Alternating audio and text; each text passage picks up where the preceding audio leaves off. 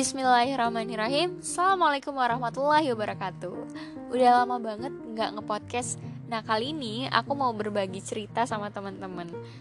Ya, Biasa. Tetap masih di cerita kita. Aku mau bahas soal remaja Kenapa sih remaja? Ya karena aku sendiri masih remaja dan kali ini aku bener-bener terjun di dunianya remaja.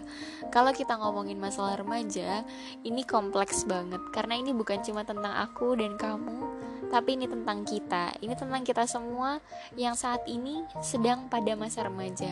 Kalau kita lihat dari rentang usia, remaja itu dikategorikan seseorang yang berusia umur 10 tahun, itu remaja awal.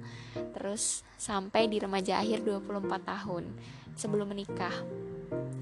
Dan kalau kita definisikan remaja itu merupakan masa transisi kan dari anak-anak menuju dewasa. Maka dalam masa transisi itu banyak banget perubahan-perubahan, peralihan-peralihan dari masa anak-anak ke dewasa dan apa yang diambil apa yang dilakukan pada saat masa remaja itu menjadi keputusan, itu menjadi hasil kita di masa depan. Karena apa yang kita lakukan di hari ini adalah gambaran atau proyeksi apa yang nanti akan kita dapat di masa depan. Jadi kalau hari ini kita sebagai remaja melakukan hal yang kurang baik, maka lihat saja nanti ke depan akan seperti apa. Kita pasti pernah mendengar wacana Indonesia Emas 2045. Semoga itu bukan wacana ya, itu adalah sebuah visi misi. Itu adalah visi Indonesia nih yang sekarang nih. Bagaimana sih 100 tahun Indonesia, Indonesia bisa menjadi negara yang maju, baik dari segi ekonomi maupun segi kualitas dari sumber daya manusianya. Karena pada saat tahun 2045 itu, kita lagi ada pada masa menikmati hasil dari puncak bonus demografi, di mana orang-orang yang usia produktif jauh lebih banyak dibandingkan orang-orang yang usia non produktif. Otomatis, angka ketergantungannya pun semakin minim. Maka kemakmuran, kesejahteraan itu bisa banget didapat. Tapi sayangnya, dalam proses menuju Indonesia Emas 2045, banyak banget tantangan yang harus dilewatin. Salah satunya adalah salah satu upaya yang bisa kita lakukan adalah melakukan tindakan preventif dengan cara pembentukan atau penyiapan dari karakter dari remajanya itu sendiri. Kita juga sering dengarkan istilah bahwa remaja adalah harapan bangsa. Itu benar banget. Ketika memang dari remaja sudah bisa menjadi remaja yang produktif, maka suatu saat akan menjadi seseorang yang berkualitas dan tentunya akan memperbanyak sumber daya sumber daya manusia yang berkualitas. Indonesia tuh termasuk negara dengan penduduk terbanyak keempat loh.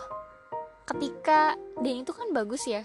Bagusnya dalam arti gini, banyak orang yang akan membangun, banyak orang yang akan membangun suatu negeri itu pasti negerinya bagus I, uh, kayak ibaratnya gini lah kita mau membangun satu bangunan nah orang-orang yang kerja di dalamnya tukang bangunannya tuh banyak otomatis bangunan yang akan kita bangun bakal cepet jadi kan dibandingkan ketika ada sebuah rumah yang cuma dibangun sama dua orang doang pasti nanti jadinya bakal lama banget sama halnya dengan Indonesia. Seharusnya Indonesia tuh bisa mengalami pertumbuhan ekonomi, bisa mengalami kemajuan yang baik, yang pesat karena penduduknya banyak. Tapi yang menjadi permasalahan di sini adalah bagaimana kualitas dari sependuduknya itu. Kan percuma kalau misalnya banyak tapi kurang berkualitas maka yang terjadi pembangunan pun akan terhambat. Nah, jadi yang dipersiapkannya itu adalah dari benih-benihnya, di mana benih-benih seseorang atau sumber daya manusia yang berkualitas itu dimulai dari remaja. Ketika remajanya atau benihnya itu sudah disemaikan dengan baik, sudah dipupuk dengan baik, maka hasil tumbuhnya pun nanti akan baik. Itu yang lagi sama-sama kita usahakan, lagi sama-sama kita coba yuk bentuk remaja-remaja yang memang berkualitas remaja-remaja yang bisa merencanakan masa depannya dengan baik remaja-remaja yang akhirnya peduli pada sosial sehingga dia peka sehingga dia punya apa ya tujuan yang sama gitu untuk sama-sama ngebangun negeri kita. Namun di sisi lain dari visi tersebut tadi bahwa dalam mencapai sebuah tujuan tuh gak mungkin gak ada tantangan. Pasti bakal ada tantangan dan masalahnya. Permasalahan yang ada di Indonesia adalah ketika jumlah penduduknya itu banyak maka yang menjadi PR kita itu adalah gimana sih caranya ningkatin uh, kualitas dari sumber daya manusianya itu yang tadi dimulai dari masa remaja masa remaja itu peralihan kan dari anak-anak menuju dewasa di mana di situ banyak banget keputusan-keputusan yang harus diambil seseorang. Dan itu perlu namanya pendampingan perlu banget pemikiran yang matang juga buat mengambil keputusan. Karena dalam masa remaja itu bakal terjadi banyak banget perubahan-perubahan. Baik perubahan secara fisik baik perubahan dari lingkungan yang nanti akan membentuk karakter dari seseorang.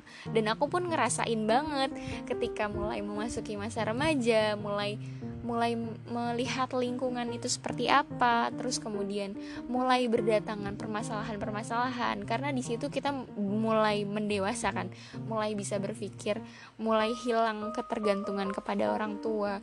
Maka keputusan-keputusan yang diambil kadang memang keputusan pure real dari diri kita sendiri. Dan kalau misalnya kita salah ambil keputusan, kita salah ambil tindakan, kita melakukan aktivitas-aktivitas yang justru malah merugikan kita, itu ancamannya nanti ke masa depan. Ya ibaratnya ribetnya bahasanya seperti itulah ya. Mungkin teman-teman bisa kegambar.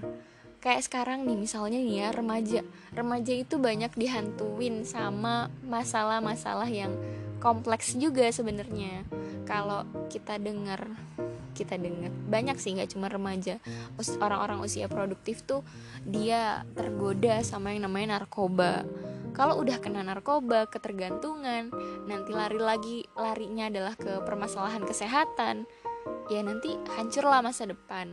Terus ada lagi permasalahan di mana masa remaja itu kan hormon-hormon dalam tubuh tuh lagi berkembang ya berkembang menuju proses matang.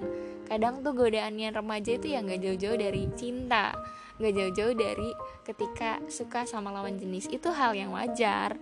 Wajar ketika bisa dikendalikan dengan baik. Karena pasti pada saat masa remaja ada yang namanya rasa penasaran sama hal-hal yang berbau seksual. Karena di situ memang lagi apa ya hormon-hormon itu kan lagi bekerja hormon dopamin sehingga kita bisa tertarik sama orang lain sehingga bisa merasa deg-degan atau segala macam pada lawan jenis itu mulai berfungsi. Dan kadang kalau misalnya kita nggak bisa mengendalikan hawa nafsu itu kita tidak bisa mengendalikan ibaratnya perilaku tersebut maka nanti ujung-ujungnya bisa beralih kepada perilaku berisiko. Ujung-ujungnya adalah seks pranikah kehamilan tidak diinginkan itu udah banyak banget kasusnya sama remaja. Ujung-ujungnya nanti ada pernikahan anak karena memang wah e, ada seorang pasangan muda-mudi yang sudah terlanjur melakukan hubungan intercourse hubungan seksual hingga si perempuannya itu hamil maka ya udah dinikahin aja. Padahal pernikahan itu sendiri itu juga hal yang kompleks banget hal yang emang perlu banget dipersiapkan itu permasalahannya. Terus ada permasalahan lagi tadi sih kalau misalkan dikategorikan ya permasalahan remaja sebenarnya kompleks. Dan sekarang juga banyak kasus-kasus bunuh diri dari seorang remaja bullying segala macam banyak mau kalau kita mau jabarin terkait permasalahan remaja itu banyak banget.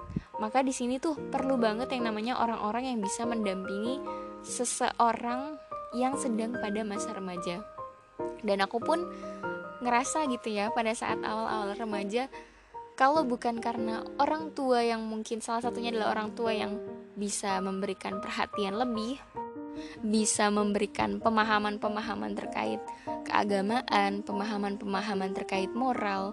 Mungkin dengan mudahnya seorang remaja atau aku sendiri terjun kepada hal-hal yang tidak baik ya semisal tadi ya pacaran yang beresiko hingga berujung pada hubungan seksual. Kemudian kalau kita kenal perilaku beresiko tersebut adalah KNPI banyak banget sekarang remaja yang sudah melakukan hal tersebut. Apa sih KNPI kissing, necking, petting, intercourse. Intinya melakukan hubungan seksual mencoba melakukan fantasi seksual pada saat usia remaja. Padahal itu belum waktunya kan? Dan banyak resikonya itu hal-hal yang menghantui remaja. Terus bunuh diri insecure. Sekarang kan eranya media sosial ya di mana orang tuh bisa ngeposting apa aja. Dan yang paling horror untuk hari ini tuh adalah netizen di mana orang-orang bisa berkomentar dengan sembarangnya hingga memunculkan banyak potensi untuk terjadinya cyberbullying untuk terjadinya pembulian di media sosial kah? Atau mungkin pembulian itu udah jadi trending topik lah ibaratnya. Sehingga bikin seseorang mentalnya tuh jadi down mentalnya tuh jadi sakit jadi insecure. Sampai akhirnya puncaknya adalah ketika dia tidak bisa menangani emosi itu bunuh diri. Atau melakukan hal-hal yang jahat hal-hal yang jahat. Ya contohnya kayak misalnya nih ketika kita mendengar sebuah kasus ada seorang remaja 15 tahun membunuh tetangganya sendiri. Tetangganya masih umur 5 tahun.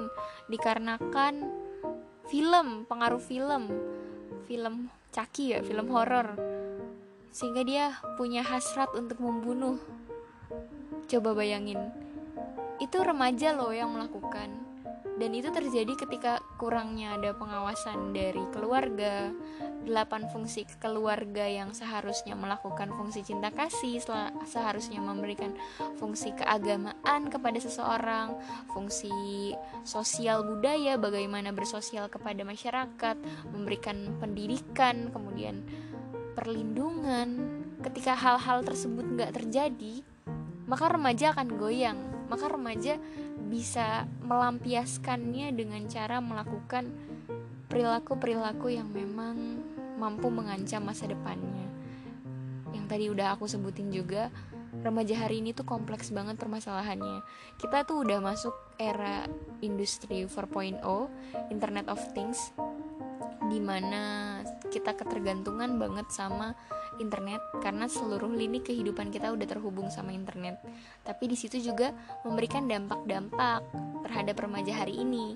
Oke okay lah, positifnya adalah remaja hari ini tuh adalah remaja yang cepat, remaja yang update dalam banyak hal karena mudahnya akses komunikasi, kreatif juga, kreatif segala macem itu semua sebenarnya bisa terbentuk ketika memang dari awal kita memupuk benih-benih dari remaja itu sudah baik. Tapi kalau misalnya dari awalnya pendampingannya kurang, baik dari sekolah, lingkungan, atau bahkan tadi bisa terpengaruh cuma gara-gara film dan itu filmnya menjadi sugesti pada diri seseorang sehingga bisa melakukan aktivitas-aktivitas yang seperti tadi itu kan. Intinya adalah banyak banget kalau kita mau ngebahas soal permasalahan remaja itu benar-benar kompleks benar-benar ya nggak bisa ya kalau dijabarin satu-satu ini podcast bisa nyampe 2 SKS kayaknya.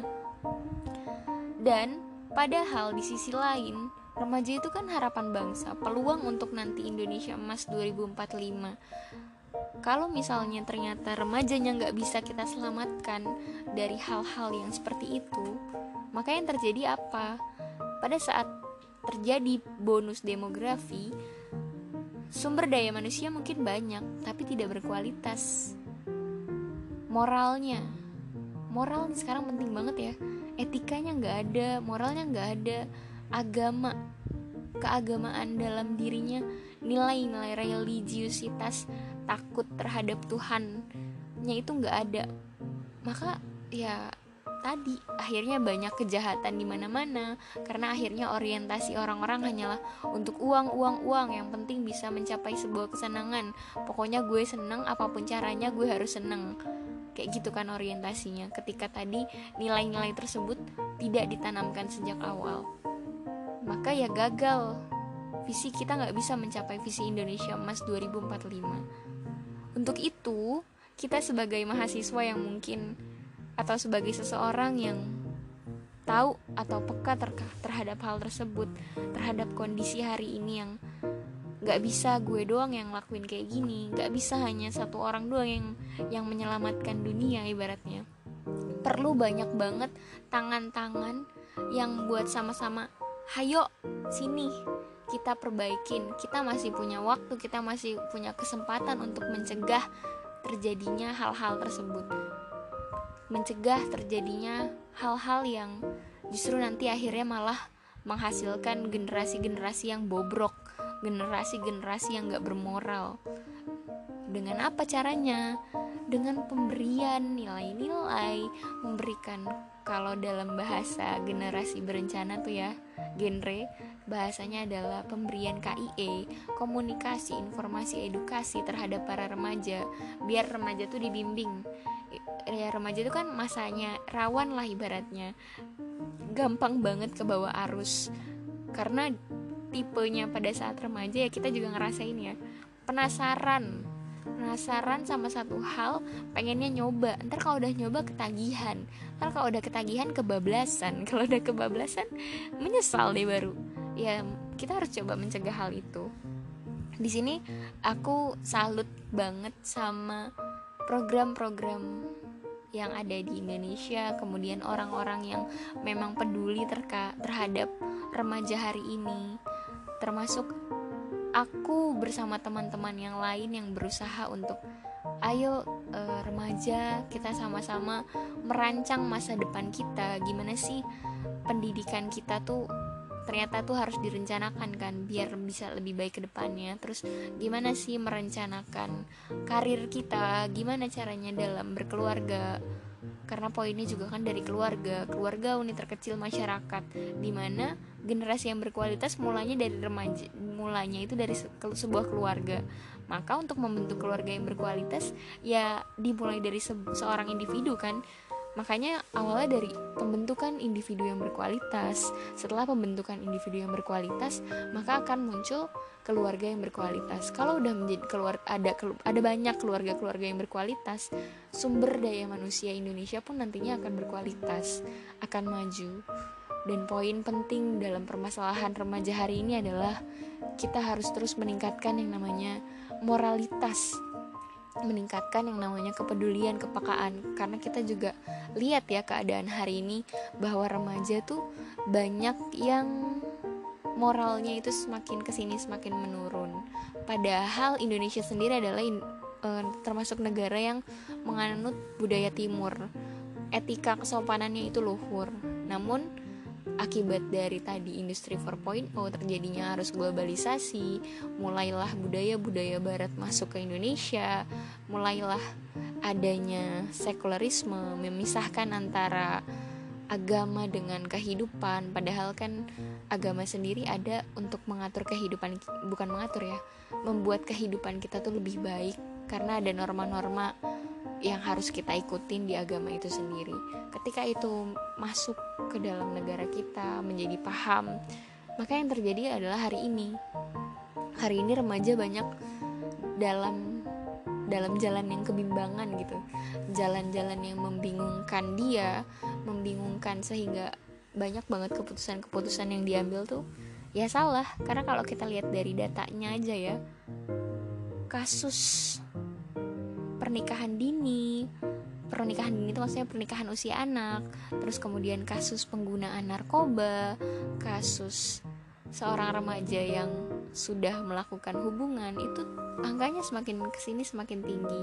Bahkan kekerasan dalam pacaran pun menjadi sebuah tren. Kalau dulu kita mengenal KDRT kekerasan dalam rumah tangga.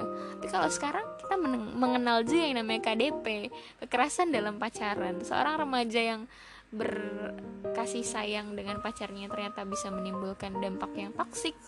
Lingkungan-lingkungan yang membuat seseorang menjadi ya mentalnya sakit. Itu banyak banget terjadi sekarang. Kalau kita mau gambarin tadi yang aku udah bilang juga kalau kita mau menjabarkan permasalahan remaja hari ini tuh banyak banget. Banyak banget. Dan itu nggak akan bisa selesai. Kalau nggak mulai dari kita mulai dari rasa peduli kita empati kita terhadap remaja bergotong royong ibaratnya. Buat kita tuh harapan bangsa loh. Masa kita mau menyia-nyiakan kesempatan itu untuk hal-hal yang justru malah mengancam masa depan kita? Makanya ayo remaja ayo kita sama-sama sadar bangun dari tidur panjang kita bangun dari berbagai kisah-kisah romansa yang selalu dikedepankan oleh televisi. Bahwa tugas kita ya bukan cuman itu banyak tugas kita. Kalau kita udah bisa membentuk karakter diri kita yang berkualitas maka Indonesia emas itu ya ya elah besok juga jadi gitu ibaratnya. Gampang gitu kan kebentuknya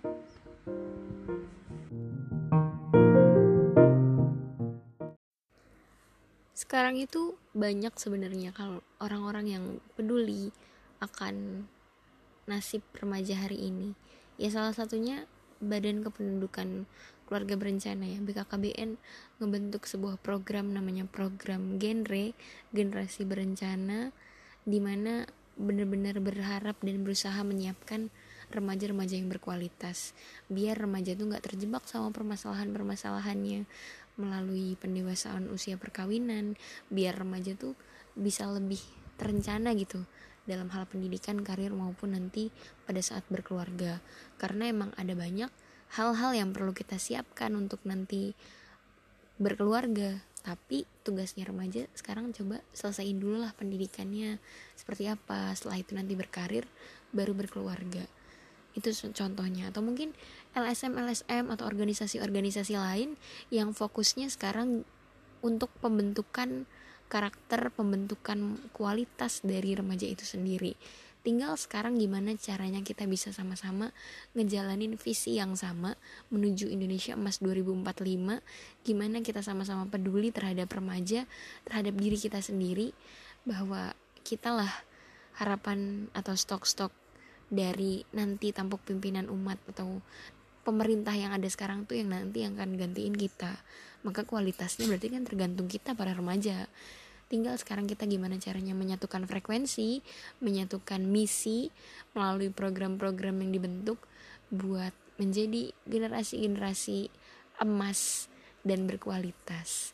Biar Indonesia emas 2045 itu bukan cuma wacana tapi benar-benar real terjadi jadi jangan lupa aku mau ngajak lagi teman-teman, ayo kita jadi generasi yang berencana, ayo kita jadi generasi yang berkualitas untuk masa depan Indonesia.